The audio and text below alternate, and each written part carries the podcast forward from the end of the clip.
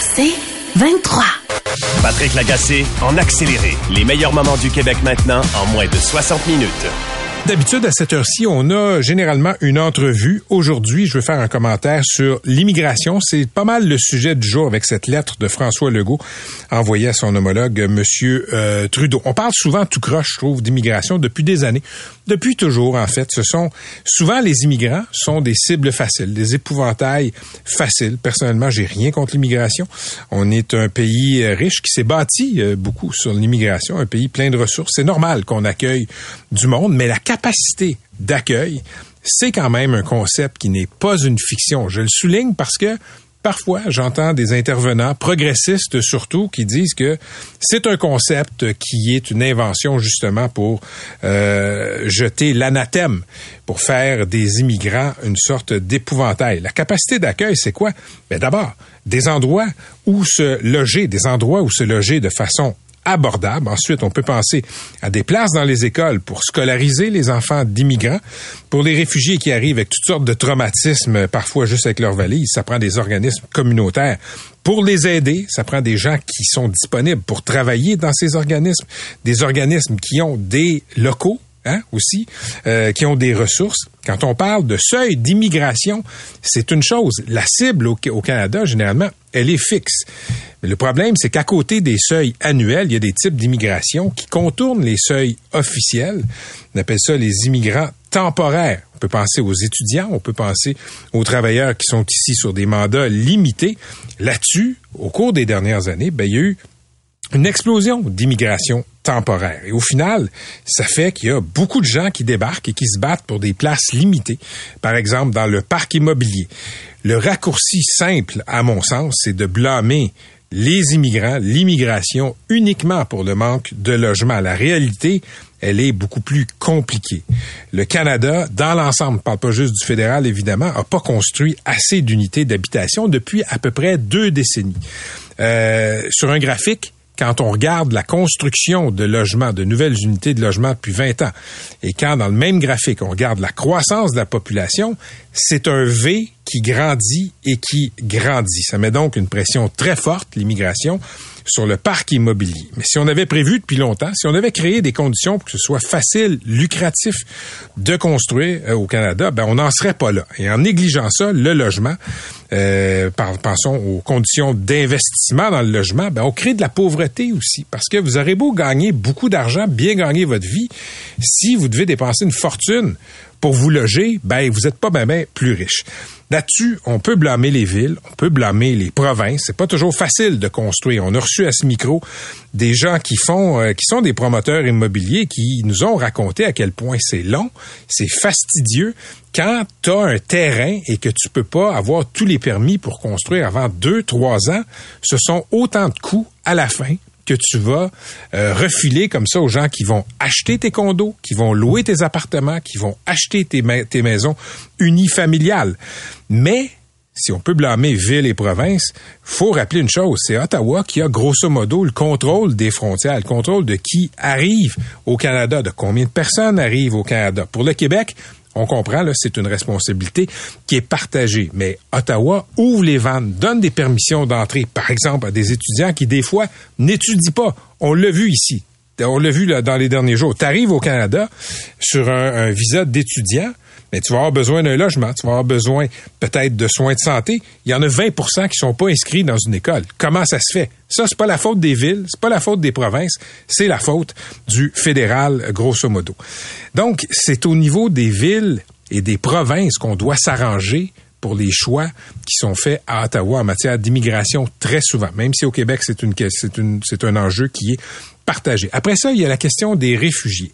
Je pense qu'on a une responsabilité morale dans un pays comme le nôtre, qui à l'échelle du monde demeure favorisé, d'accueillir des malpris. J'ai pas dit tous les malpris de la Terre, des malpris. Mais encore là, il y a une capacité d'accueil d'un territoire donné. Et le Québec accueille beaucoup plus de demandeurs d'asile que son poids démographique présentement. quasiment 3 fois son poids démographique. C'est ce qui a incité François Legault à écrire à Justin Trudeau pour lui demander de contrôler davantage les frontières et de mieux répartir les réfugiés dans le Canada.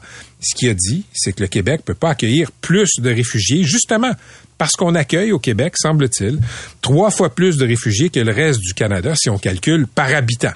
Les réfugiés, quand on parle de ressources, par exemple, c'est 16% de l'aide de dernier recours au Québec. C'est donc l'aide sociale. C'est un exemple. C'est aussi des dizaines de classes d'accueil pour des écoliers qui parlent pas français, qu'on doit scolariser, qu'on doit franciser aussi. Ça veut pas dire dans tout ça que le Québec ne veut pas accueillir des immigrants, des réfugiés. Ça veut dire que la capacité d'accueil, au vu de nos ressources, est au point de rupture. Ça veut pas dire que parce que on soulève comme ça notre capacité d'accueil limitée, ça veut pas dire qu'un peuple est raciste. Je pense que historiquement, le Canada, le Québec, on a accueilli beaucoup de gens. C'est une richesse. Mais là, quand on arrive au point actuel, je vais y revenir dans un instant, là, on peut créer des conditions qui vont favoriser la xénophobie. On va écouter Paul Saint-Pierre Plamondon, chef du Parti québécois, qui était chez Luc Ferrandez ce midi. On a prétendu pendant des décennies que si on voulait régler la pénurie de main-d'œuvre, il fallait hausser les seuils. C'est ce que Jean Charest disait lorsqu'il a fait passer les seuils de 35 000 à 50 000. Il n'y avait presque pas d'immigration temporaire à l'époque. Et ce qu'on constate après plusieurs décennies d'augmentation sans arrêt des seuils, c'est que la pénurie de main-d'œuvre ne disparaît pas. Et les économistes nous expliquent, dont Pierre Fortin notamment, que augmenter les seuils, ça ne solutionne pas la pénurie de main-d'œuvre. Donc, tout ça est basé sur des mensonges de la part de certains groupes d'intérêt, mais aussi certains groupes idéologiques qui rêvent à l'abolition des frontières. Il parle, M. Plamondon, de groupes qui rêvent à l'abolition des frontières. C'est vrai que dans la grande famille progressiste, là, qui est pas, c'est pas un monolithe, là, hein, tout le monde pense pas de la même façon, il y a cette vue que les frontières devraient être ouvertes, devraient pas exister, etc. Je dis pas que ça domine la vie politique au Canada, mais ça a peut-être une influence aussi. Et là-dessus, il a raison, le chef du PQ. Il y a cette mouvance-là, plus à gauche, selon laquelle les frontières, c'est mal, selon laquelle faut accueillir tout le monde, tout le temps. Pas juste au Canada. On voit cette mouvance-là aussi en Europe. Je trouve ça personnellement naïf. Je trouve ça personnellement irréaliste. Si tu veux braquer le citoyen moyen, abolis les frontières. Parle de cette idée-là. Et il y a aussi, dans la classe politique, beaucoup de naïveté. Moi, j'en suis pas revenu il y a quelques mois quand le ministre fédéral de l'immigration, Mark Miller, qui est un ministre qui est basé à Montréal, qui peut pas ignorer la réalité, par exemple, du logement dans sa ville, dans sa circonscription, il est allé de déclarations, ma foi, surprenantes. On va écouter un extrait. Quand on parle de ce demi-million de gens qui viennent, ces gens-là vont bâtir les maisons. Comme les gens qui ont venu ici dans les années 50 et 60, qui ont bâti les maisons qu'on voit aujourd'hui. Vous voyez le raisonnement, ça c'est Mark Miller il y a quelques mois. Ben écoutez, c'est pas un problème l'immigration, ils vont bâtir les maisons. Regardez, il faut se faire certifier comme travailleur de la construction, il faut s'intégrer, il faut suivre des cours, etc. On débarque pas ici puis on commence à se construire une maison sur un terrain vague. C'est pas comme ça que ça fonctionne. Cette personne-là, M. Miller, c'est pas n'importe qui. C'est le ministre fédéral de l'immigration. Présentement, à Ottawa, on le voit, là, le discours a un peu changé. Et c'est tant mieux. J'ai rien contre l'immigration. Je suis pour l'immigration. Faut accueillir des immigrants, faut accueillir des réfugiés, mais il y a la manière. Faut pas l'oublier. Et là, toutes ces catégories d'immigrants temporaires qui ajoutent au seuil accepté, ça fait désordre, ça met de la pression sur les services, sur le logement. C'est un peu comme l'itinérance, si je peux faire un parallèle qui est un peu boiteux, là, je l'admets. Il y a personne qui veut lancer la pierre aux itinérants, ce sont les plus poqués de notre société. Mais si vous laissez les campements d'itinérants s'établir partout, tout le temps, en toutes circonstances, vous allez créer du ressentiment. Vous allez créer des conditions aussi pour que des politiciens adoptent des politiques et des règles répressives.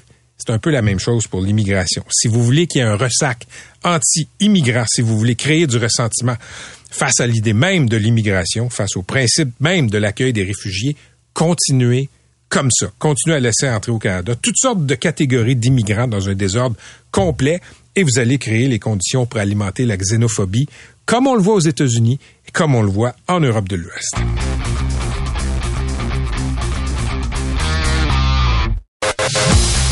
Patrick Lagacé en accéléré.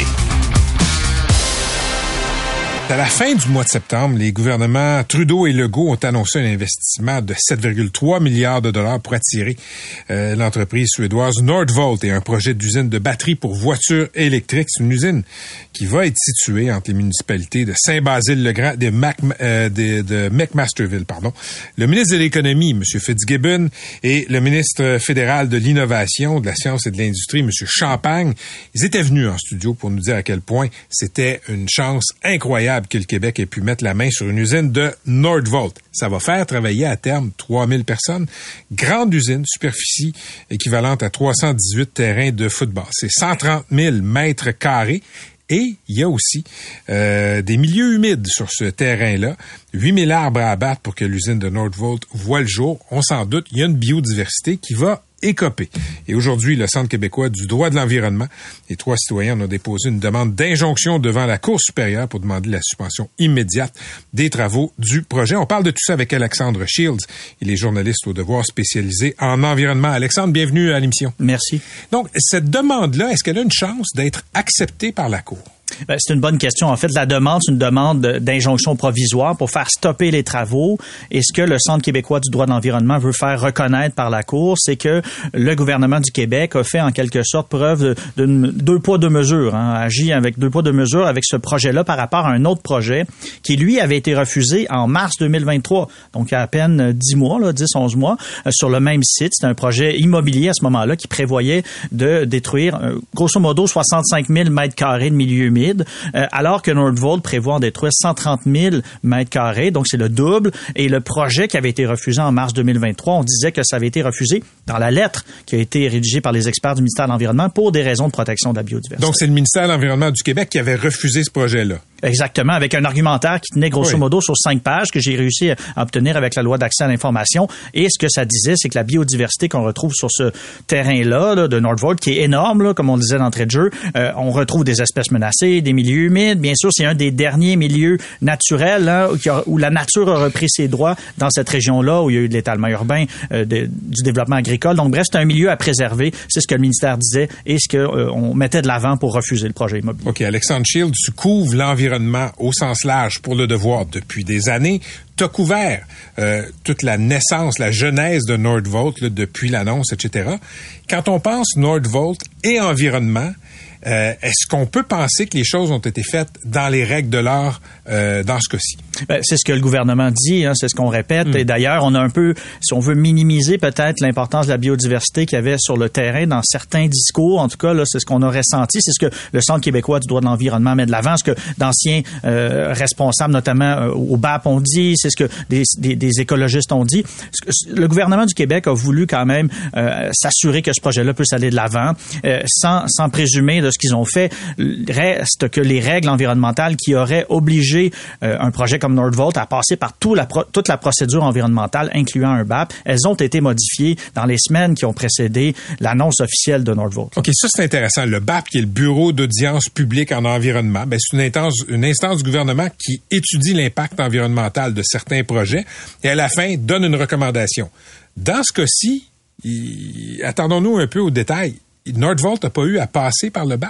Non, c'est ça. Le Northvolt, normalement, aurait dû à passer par le BAP si on avait les anciennes règles qui étaient toujours en vigueur, là où on met un seuil à partir duquel tout projet industriel, dans ce cas-ci une usine, par exemple une usine de composantes de batterie, ce qui est le cas de Northvolt, est assujetti automatiquement à la procédure du BAP, mais ça inclut aussi en amont une étude d'impact qui inclut bien sûr par la suite des consultations publiques, donc les consultations de la population locale, des enjeux environnementaux, de transport, de pollution de l'air, les enjeux climatiques. Tous ces enjeux-là sont traités dans une étude d'impact et ensuite sont amenés devant le BAP. Donc, les citoyens peuvent aussi s'exprimer avec le dépôt de mémoire, etc., etc. Donc, on arrive à un rapport. Tout ça n'a pas eu lieu dans le code. Mais le gouvernement n'est pas obligé de respecter les recommandations d'un BAP.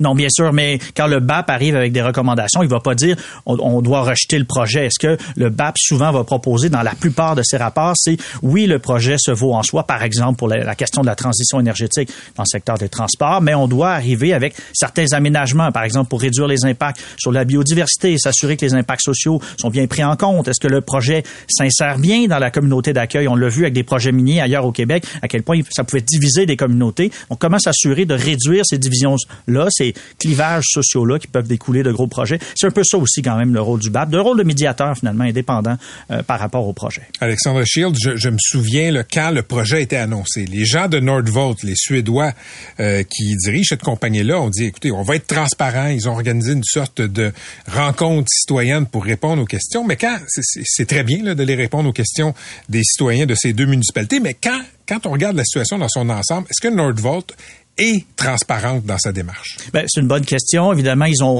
ont rencontré les citoyens. Ils ont accepté même d'inviter des médias pour visiter le site. Là, il y a de cela quelques jours à peine. Il y a certains journalistes, en tout cas, c'est mon cas. Moi, je n'avais pas été formellement invité à cette rencontre-là. Attends une seconde, mais tu couvres le développement de cette usine-là depuis le début, puis t'as pas été invité? Non, bien sûr. Puis j'ai eu des discussions après avec les gens de Northvolt. Ils m'ont invité par la suite, mais okay. Sur le coup, lorsqu'ils ont organisé l'activité, ça a peut-être été fait quand même un peu à la dernière minute, parce qu'ils ont eu l'autorisation du gouvernement le lundi, ils ont organisé ça le mardi. Bref, il y a peut-être eu un certain flou, un certain flottement dans l'organisation de cette activité-là, mais reste que dans un dossier comme celui-là, c'est bien sûr important d'inviter tout le monde. Est-ce que le gouvernement du Québec est transparent? Quand on demande des documents, disons, en vertu de la loi de l'accès à l'information, est-ce que sur Northvolt, Québec est transparent? Bien, dans ce dossier-là, il y a eu quand même, je dirais, certaines difficultés de la part des journalistes, dont moi, dont mon collègue Thomas Gerbet à Radio-Canada, d'obtenir des documents, par exemple, sur quels sont les rapports qui ont été déposés par Northvolt avant d'obtenir les autorisations. Ça inclut les inventaires sur les milieux humides, la présence de faune, la question des sols contaminés sur ce terrain-là. Tous ces documents-là, je les avais demandés directement au ministère de l'Environnement. On m'a référé à la loi d'accès à l'information. J'ai fini par les obtenir, mais ça a pris quand même plusieurs semaines. Et dans le cas de d'autres documents que j'avais demandés, notamment pour voir quels avaient été, entre guillemets, les échanges qui se sont faits avant de changer la réglementation, qui a fait en sorte que Northvolt a échappé au BAP, mais ça, j'ai reçu essentiellement des documents qui étaient caviardés, donc il n'y avait pas d'informations à tirer de ces documents. Donc, on t'envoie des documents, mais il n'y a rien à lire. Ben, c'est une critique quand même qui revient depuis plusieurs années du milieu journalistique, de dire peut-être que la loi d'accès à l'information est due pour une petite modernisation. OK. En terminant, je sais que t'es pas éditorialiste ou chroniqueur, Alexandre Shields, mais c'est une question qui est légitime. Il y a des gens qui vont dire, ouais, mais écoute, si on respecte toutes les lois environnementales, si on passe par tous les processus, on ne pourra rien construire au Québec. Qu'est-ce qu'on répond à ça?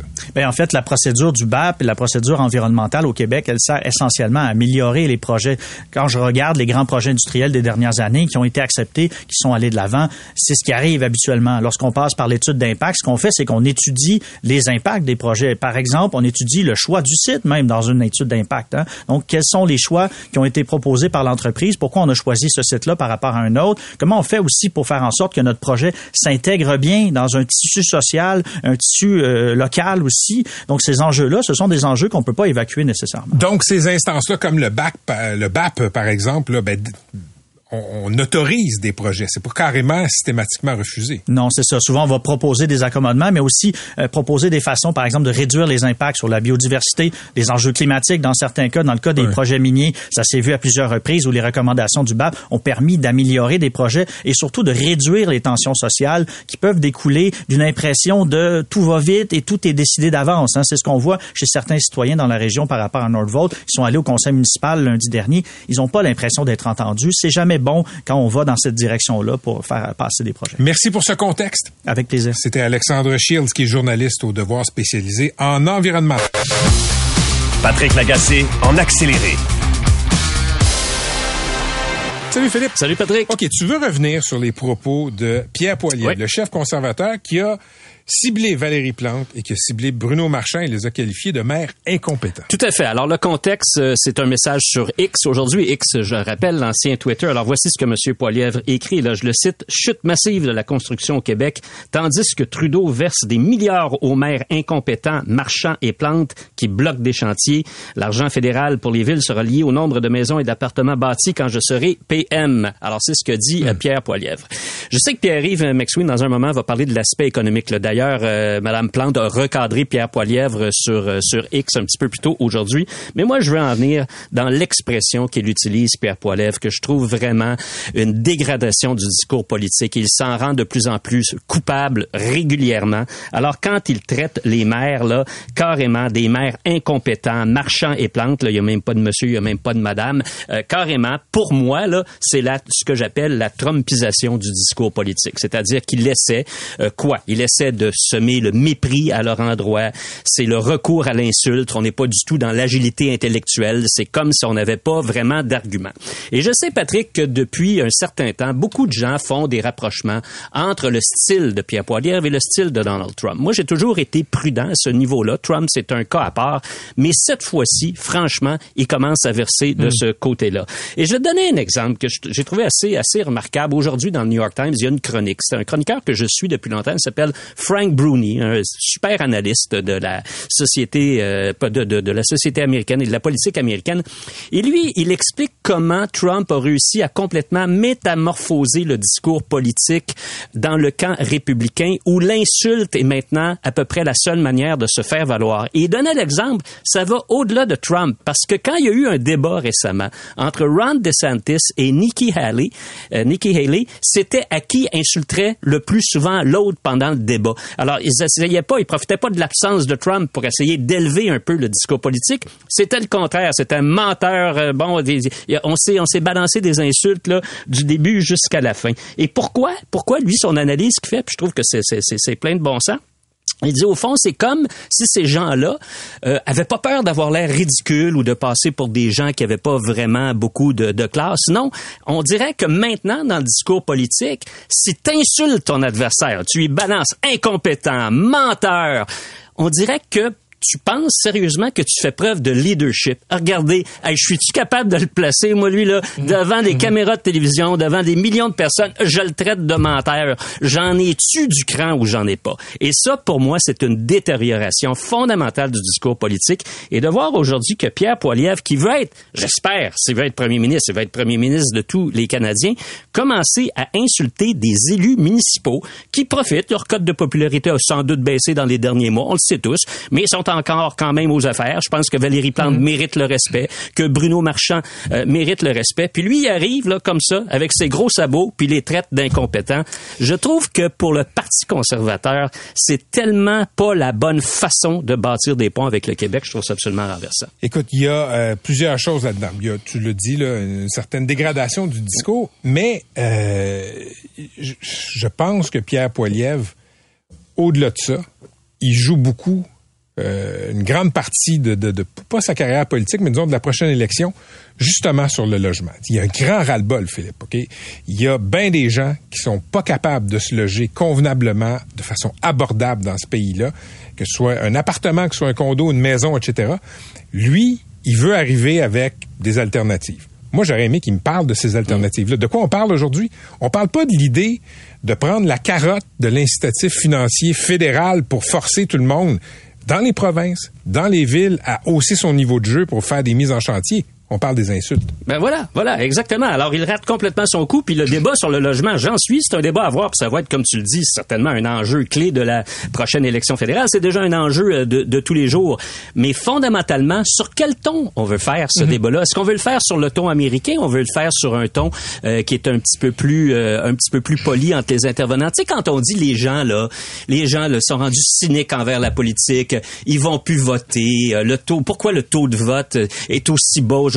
Pourquoi c'est pas comme dans le temps? Les gens écoutent ça. C'est des insultes. Ça donne quoi, au juste? En quoi se démarque-t-il de la bonne façon Pierre Poilievre? Et j'écoutais tantôt Bruno Marchand, on l'a entendu, le maire de Québec, là, l'extrait que Valérie Lebeuf a diffusé pendant son bulletin de nouvelles. Quand il dit, ils sont où les députés conservateurs québécois? Est-ce qu'ils vont embarquer là-dedans? Ben, moi, je dis, c'est une excellente question. Gérard Deltell, là, qui est tout le temps, pas tout le temps, mais souvent qui est prêt à aller répondre aux questions, défendre le Parti conservateur, est-ce qu'il est d'accord avec ce type de politique-là?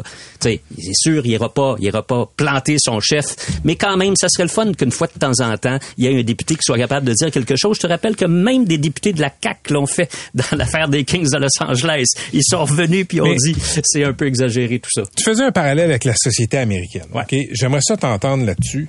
Est-ce que ce type de discours-là, même light, là, okay, là, même plus léger, une version plus légère du Trumpisme, dans le style, parce que moi aussi je suis d'accord avec toi, je pense pas que M. Poilievre ce soit Trump, mais il adopte des techniques à la Trump quand il insulte, quand il persifle, voilà, etc. Ça peut-tu pogner au Canada? Oui, je pense que de la même façon qu'aux États-Unis. Pas autant, je pense qu'on n'en est pas, mais ça va prendre auprès, ça va pogner auprès d'une certaine clientèle. C'est sûr que ça sera pas un rejet massif. assez pour te faire élire? C'est une très bonne question, mais je pense que oui, on l'a vu, là, on l'a vu pendant la pandémie pour des discours qui sont un peu excessifs, là, qu'il y a quand même un public. Là, rappelle-toi ce qui s'est passé à Ottawa, le convoi de la liberté. D'ailleurs, Pierre Poilievre était allé les soutenir. Oui, il y a une place pour ça. D'un autre côté, et c'est drôle parce que j'en parlais il y a un moment là avant d'entrer en onde, est-ce que avec un discours comme ça, est-ce que ça peut donner une fenêtre à Justin Trudeau? Moi, je continue de penser que peut-être, parce que forcément, quand il y aura un débat, si tu as un Pierre Poilievre qui est continuellement en colère puis qui insulte, ça peut jouer contre lui. On va suivre ça avec intérêt. Merci Philippe. Salut. J'allais dire on se retrouve demain, mais là on se retrouve lundi prochain.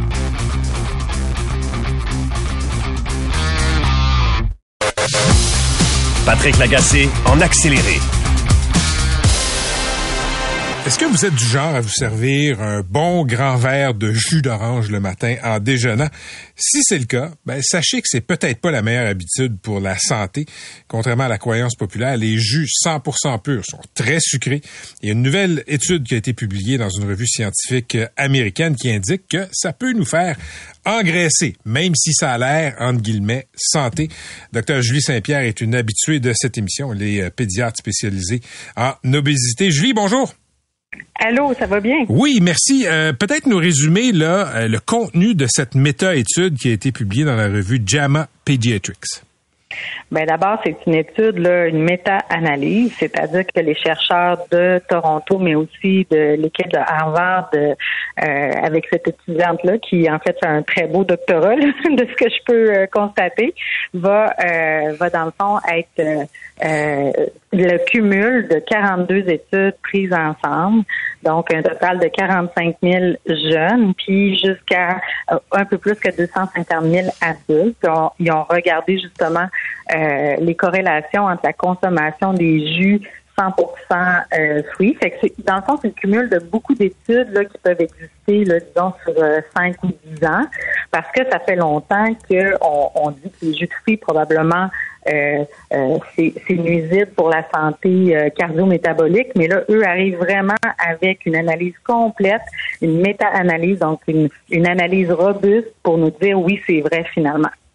Mais qu'est-ce qui fait que le jus d'orange peut être nocif pour la santé? Oui. Ben en fait là, c'est quelque chose qui est connu depuis un certain temps, c'est que quand on transforme un aliment frais ou congelé, peu importe, on va détruire d'une certaine manière la fibre alimentaire. Cette fibre-là, elle est nécessaire à bien digérer le sucre naturel, le fructose. Lorsque on détruit cette fibre alimentaire-là, à ce moment-là, ça va être métabolisé par le foie d'une façon différente, puis ça va se transformer en gras. Ce gras-là va être stocké dans nos cellules graisseuses, qu'on appelle les adipocytes. Puis là, c'est là que ça devient un sucre qui, d'apparence, a l'air inoffensif, mais qui devient dangereux pour la santé si on en prend trop. Julie, je veux t'amener sur le terrain de la qualité des jus d'orange, parce que t'as du jus d'orange qu'on nous présente comme 100% pur, qui est dans un carton, où on peut se faire notre propre jus d'orange en écrasant des oranges. Est-ce qu'il y a une différence au chapitre de la façon dont c'est absorbé par l'organisme? Pas vraiment, parce que quand tu fais ton propre jus à la maison, il est pas mieux que celui que tu vas acheter sur les tablettes avec full vitamine ou qui va avoir des trucs de marketing en fait pour te faire croire que tu vas boire un grand verre de santé. Fait qu'il y a rien comme manger une orange fraîche. En fait, ce que j'aime beaucoup de nos nutritionnistes qui travaillent avec nous, c'est que souvent ils vont dire à un client, un patient, ils vont dire ben tu sais, tu prends un jus d'orange qui se boit quand même assez rapidement. Est-ce que tu serais capable de manger 4 oranges aussi rapidement que tu bois ton verre de jus d'orange? Et la réponse, bien entendu, c'est non. Donc, il y a toutes sortes de détails aussi, hein, tout ce qui se passe au niveau de la bouche avec les enzymes, la mastication, la lenteur, la sécrétion aussi pour dire, ben là, j'en ai assez, j'en veux plus. Donc, tout ça, ben on bypass un peu ces circuits naturels-là lorsqu'on boit une grande quantité de fructose plutôt que de manger le fructose accompagné de sa fibre alimentaire. Comment on en est venu, Julie Saint-Pierre, à associer déjeuner avec jus d'orange? Ben, c'est très culturel, hein. Je pense que c'est très nord-américain aussi. Ça s'est étendu. C'est un phénomène maintenant de mondialisation. La vitamine C. Prenez ça pour bien démarrer votre matin. Ça remonte, mon Dieu, après la Deuxième Guerre mondiale, quand on a libéralisé, franchement, tous les produits transformés et ultra transformés. Puis l'industrie est intelligente. Ils se sont rendus compte à quel point lorsqu'on enlève la fibre alimentaire, ça stimule du plaisir dans notre cerveau. Fait que c'est comme se tirer là, une ligne de cocaïne direct dans le cerveau. Donc, les gens se sont mis à aimer ça, puis les ventes se sont mis à exploser aux États-Unis, ce qui a fait que le marché a explosé dans les jus. L'autre chose, c'est que souvent les gens vont dire mon jeune n'aime pas manger des fruits, donc c'est déjà là une source de vitamines que je peux lui donner. C'est pas faux, il va avoir quelques vitamines d'associées, mais il va surtout avoir beaucoup trop de sucre. Puis c'est ce que l'étude dit, hein. Dans l'étude, là, ils ont analysé 8 onces de jus. 8 onces de jus, là, c'est un petit peu plus qu'un jus. Une boîte de jus Oasis à l'orange, que beaucoup d'enfants vont consommer dans une journée. La petite en carton. Là. La petite. Ouais. Puis c'est ça qui est associé finalement à une augmentation de l'indice de masse corporelle chez les jeunes de l'étude. Donc, ta recommandation, Julie, de médecin pédiatre qui est spécialisé en obésité, qu'est-ce qu'on donne à nos enfants le matin au petit-déjeuner? Ben c'est de l'eau ou du lait, en fait. Puis on peut, le lait n'a pas disparu là, des recommandations. C'est juste que c'est plus une catégorie. Donc ça fait partie des protéines maintenant. Donc on dit 400-500 millilitres de lait dans une journée, incluant tous les autres produits comme le fromage et les yogourts. Donc l'enfant peut prendre son verre de lait avec son petit déjeuner, en accompagnant bien sûr de d'autres protéines, de grains entiers puis de 2 fruits. En fait, s'il mange ça, l'enfant il va faire une belle journée. S'il prend un jus à l'occasion, nous, ce qu'on dit, parce qu'on veut plus démoniser certains aliments. Fait que s'il y a un brunch de famille la fin de semaine, puis vous êtes au restaurant, puis qu'il y a un petit jus, c'est pas la fin du monde. C'est vraiment de le prendre sur une base quotidienne que ça devient problématique. Parce qu'un enfant, par exemple, de 10 ans, ça doit pas prendre plus que entre 12 et 20 grammes de sucre total dans sa journée. Juste un petit jus le matin, c'est au-delà de 20. Donc, on est déjà bien au-delà des recommandations quotidiennes à la fin de la journée. Il y a des gens qui m'écrivent et qui s'inquiètent d'une carence de vitamine C. Puis ça, c'est une autre chose. On a associé vitamine C avec jus d'orange. Si on se prive de jus d'orange, est-ce qu'on se prive de vitamine C?